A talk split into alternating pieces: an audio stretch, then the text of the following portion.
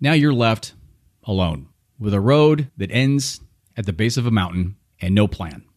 So you can either sit there in your construction office and get on your phone and yell at scream at your partner for leaving you, or you can draw up a new plan. And now for something completely different.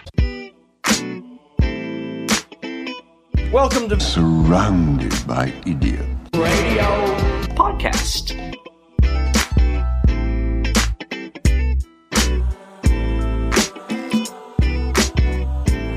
From the desert to the sea and across the globe, this is the Surrounded by Idiots Radio podcast. I am Tony Dufresne, PhD. Welcome back in. I'm really glad to be with you this week. I want to jump right into it and talk this week about forgiveness. Well, I think it's pretty safe to say that we all understand that holding a grudge and having that emotion and that energy is not good for you at all. There's actually an adverse physical reaction to holding on to a grudge. There was a study at Erasmus University in the Netherlands, and they asked people to write about a time when they either gave or withheld forgiveness. And then what they did was they asked all of these people to jump as high as they could five times without bending their knees. Now, the forgivers jumped the highest, about 11 and a half inches on average, but the grudge holders jumped like eight and a half inches, which is a huge difference and a really good illustration of how forgiveness can actually unburden you. So, where's a good place to start with all this? I think the first thing we should talk about is what forgiveness isn't. Because in talking to people and dealing with clients, it seems to me that there are a lot of people out there who have a wrong definition of what it is. And if you're trying to solve a problem based upon a wrong definition, you'll never solve the problem. And I think that's where a lot of the frustration comes into this.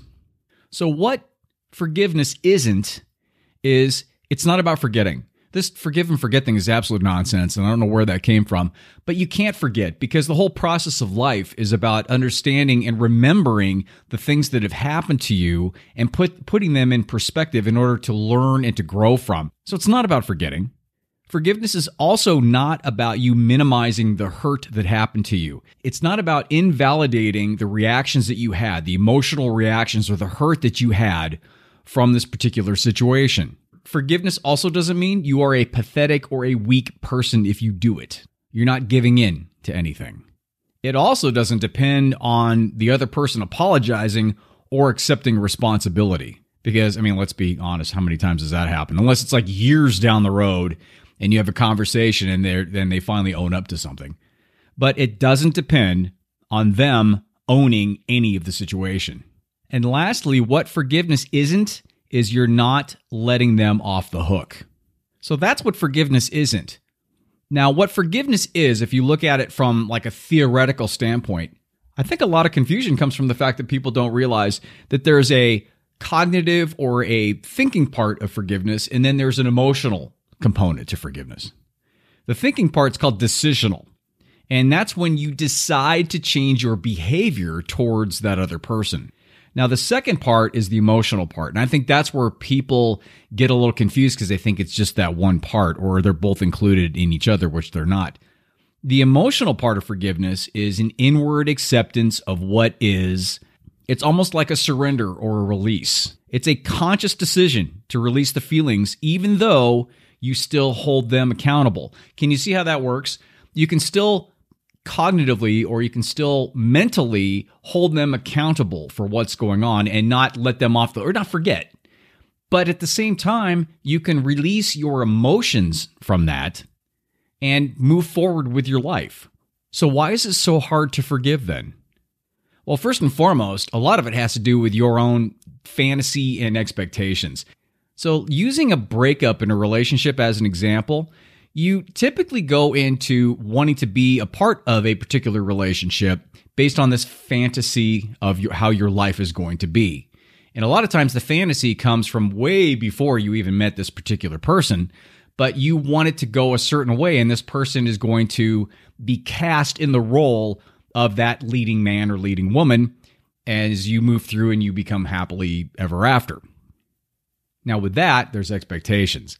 And most of the time, we hold people up to the expectations that we hold ourselves up to. And how many times can you count the situations where somebody didn't meet your expectations because you have very high expectations of yourself. This happens all the time. Can you see where that would be an issue if you hold somebody up to your own expectations? Or if you are trying to live this fantasy life that you've molded into your head of how your life should go, and it doesn't go according to plan. And it's because you cast the wrong person in the leading role.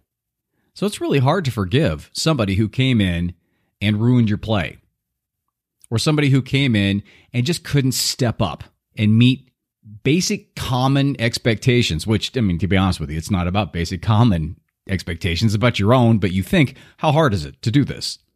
Now, a second reason why it would be hard to forgive is that it might not be about just them. Now, a lot of times, relationships act as ways we resolve past issues, especially when it comes to parents and love and attention. And in a lot of instances, there's this subconscious program that runs in your mind about unresolved issues that you had with your mom or your dad or somebody close to you in your relationship while you were in that very vulnerable developmental stage. You're like really young. And you meet this guy or this girl, and there seems to be something there with that guy or that girl that will give you the opportunity to work your issues out with that person instead of the person you should be working your issues out, out with because the ego hates incomplete patterns. The ego hates unresolved issues. And the hard part about all this is that most of the time you don't even realize this is what you're doing. And obviously, this person in front of you is not the other person, and they have no idea what issue you're trying to resolve with them. So you get frustrated, they get frustrated, they break up with you, and now they've done what the other person has done and have and they have not resolved that issue, and now you are really pissed at them and really hurt, and that's why it's so hard to forgive them. Another thing that has to do with it might not be them is it might be yourself. You might or probably are more pissed that you allowed yourself to get into this situation or get into this situation again. This may be a repeating pattern where you think everything is great now because the person is different. I've recasted this role, but you know what? You didn't rewrite the role. Or you or you recast the person with the same characteristics as the person before. So you're not going to resolve any issues, and you know that. And so when all is said and done, a lot of energy that you're projecting towards that person you can't forgive a lot of that energy is you not being able to forgive yourself for putting yourself in that position. And now dealing with a life that you didn't expect or you don't want. And one of the biggest issues with forgiving somebody when it comes to an intimate personal relationship is the fact that you have allowed them in to your circle of trust. And ultimately, your suspicions proved right, and they stuck a sharp stick into your open wound. And you know, the deeper the cut, the longer it takes to heal. Another reason why it may be so hard to forgive is maybe being impacted by this and still affected by this is benefiting you in some way. Maybe it's allowing you to skate on some things or be irresponsible in some parts of your life. Or maybe it's a security blanket and an excuse for you not to move forward or not to make uncomfortable decisions in your life. It becomes validation for being stuck. Or a lot of times, maybe you still have to seek this level of control in the situation that when it happened and the decision was made, it was their decision and not yours. And you hate it when you're not in control. So it could be a control thing with you if that's a big pattern. Or the reason is you need to validate the fact that you were right and you need the other person to validate the fact that you were right and they were wrong. So what's happening in real time in your head is the movie clip because you have a relationship and you have a lot of things that have happened and maybe over a number of years, but for some reason, the relationship has been pared down to like one movie clip that you keep running through your mind. And when you have to re interact with this person, or if something comes up in your life that you're not okay with, or you know is a direct result of a decision that was made with them or because of them, and the movie clip comes back up, and it pisses you off and it keeps you stuck and all you're thinking about and all you're focusing and all you're ruminating on is that clip and the fact that this happened. So it keeps you stuck in that reality and not the reality. And your energy is being redirected to that instead of being focused on what's in front of you and moving forward in your own life. I mean, it's just like Humpty Dumpty. The guy fell off the wall. All the king's horses and all the king's men couldn't put that dude back together. Not only do you want to try to put that guy back together, you want to try to make a reality where he never fell off the wall in the first place. The re- new reality is Humpty's cracked, and you got to work with what you got going forward. So let's say one Saturday morning you want to get up and you want to go for a nice meditative walk somewhere in the forest or the beach or wherever you want to go. And you get there and you're taking your walk and it's peaceful and there's beautiful flowers and trees or the ocean and you're taking a look around and you're soaking it and then you get a call from the ex. And of course you've been waiting for this call because they never call you back. So you have to take it then or you'll never get a hold of them. And then you start talking to them and you go right back into the pattern because obviously you're talking to them about some sort of a conflict and you're at this beautiful place, this beach, the mountains, the forest, wherever you're at, and you don't see any of that stuff because you're on the phone with your ex, walking, yelling, and looking down at the ground at the same time. Your focus is all on them and dealing with this issue that was already been done. And at the same time, opportunities are not being seen.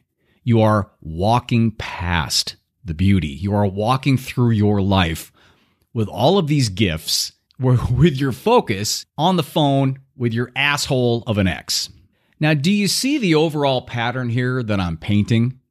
It is all about you. It is not about them. You're basically giving them your power, which is the last thing on the world you want to do and the thing you're trying to stay away from or you were trying to stay away from when you were with them. Yet, without forgiving, that's exactly what you're doing. You are an emotional prisoner and they have the key to the cell, which you gave them, and you locked yourself in there. So that brings us to the process of forgiving. And this is one of those things where it may, on paper, one, two, three, four, five, six, it may sound easy or pretty basic, but I know and you know this is not easy. This takes commitment and it takes patience and it takes a little time and it takes understanding. The key to starting all this, it's understanding what that movie is and what buttons it pushes and how it keeps you stuck. So if you can sit down and try to think about what emotions that movie contains and see where those little things lead to in terms of how you feel about yourself, in terms of how you feel about them, in terms of how you feel about your life right now and how much responsibility you put onto them for your life versus taking full responsibility for yourself for your life right now. The second part of forgiveness is redefining what it is to yourself and then choosing to forgive. Now, the redefinition is about realizing it may not be what you thought it was in terms of the things we talked about at the beginning of the show. Remember what forgiveness really is? It's an emotional release or a surrender from the situation so you can move forward with your life. It has nothing to do with them. So you redefine that, and then you cognitively say, I choose forgiveness. It's not going to make it easy, it's going to hurt a little bit, but you need to commit to it first. Now, at that point, it's about refocusing on your life, the now, and the things that are in front of you, and how you are going to build your life moving forward. As an example, let's say you are a road construction engineer and you build roads for a living, and you have been doing this for a while, and you meet this other person who happens to be a really good road engineer builder as well. And after meeting each other and getting to know each other, you think that you guys would be a great team. So you start your business together and you're successful and you guys have a great company and you're great teammates. So you delegate or you give them your trust in certain parts of the business and they do the same with you. Well, one day your partner comes up and says, I got this really great job. It's a huge project, and your partner is in charge of the map. And because they're in charge of it and you trust them, you're like, great, let's start building. You start building, millions and millions of dollars into this, a lot of people working for you. You get around the corner, and the map happens to be pointing right to this mountain. And you talk to your partner and go, What the hell with the mountain thing? and they said, "Oh, that was not on the map." You trusted them to do what's right for the company, and they didn't do that. And now you guys are in trouble because you didn't budget to build a mountain road. You just budgeted to build this flat road through this area, and things have drastically changed. And at the same time, your partner is not taking responsibility for the mountain being there. Instead of owning the fact that they were in charge of a correct map and they don't have one. So as you start to reassess the situation, it's too much for your partner because it's not what they expected and they bail. Now, of course, this is not what you expected. Because what you expected when you first joined your partnership was the fact that they would have the same level of commitment and they would have the same expectations of performance and teamwork that you do, but they do not. And they bail. Now you're left alone with a road that ends at the base of a mountain and no plan. So you can either sit there in your construction office and get on your phone and yell at scream at your partner for leaving you, or you can draw up a new plan and recruit people in your life that will help you to build that mountain road. The mountain isn't going anywhere. Your partner isn't coming back. You have to build the road. You've got to accept what is. Yes, it may have been joint decisions. It may have been some of their decisions that have gotten you to the point in your life where you're at. But the fact of the matter is, you went along with it or you made your choices. And now you're at where you're at. Blaming them for exactly where you're at is misguided. They may have had something to do with it, but it really doesn't matter at this point, does it? What matters at this point is to accept the fact that your road is at the base of a mountain and you have to figure a way to either get around it or, or go over it. You need new resources. You need a new plan. You need to take responsibility because you are now the number one head honcho, only leader of building this road. So make your calls, make your plans, and start building your road. And at the same time, and lastly, in this whole process, be grateful. Gratitude is such a grounding force, especially when you're dealing with a situation where you're trying to forgive somebody or forgive yourself. Gratitude is a way to ground you in the now and to change the perspective from that person led me to the base of a mountain with no plan and bailed to what good people can I now bring into my life? How can I modify my plan? And how is my life going to change? And what new lessons am I going to learn from building a different type of road than I thought I was going to build? That is the process of forgiving. I hope things are great. You can go to javabud.com, J A V A B U D for a link to the videos, for all the other podcasts. You can also go to the website for personal coaching information.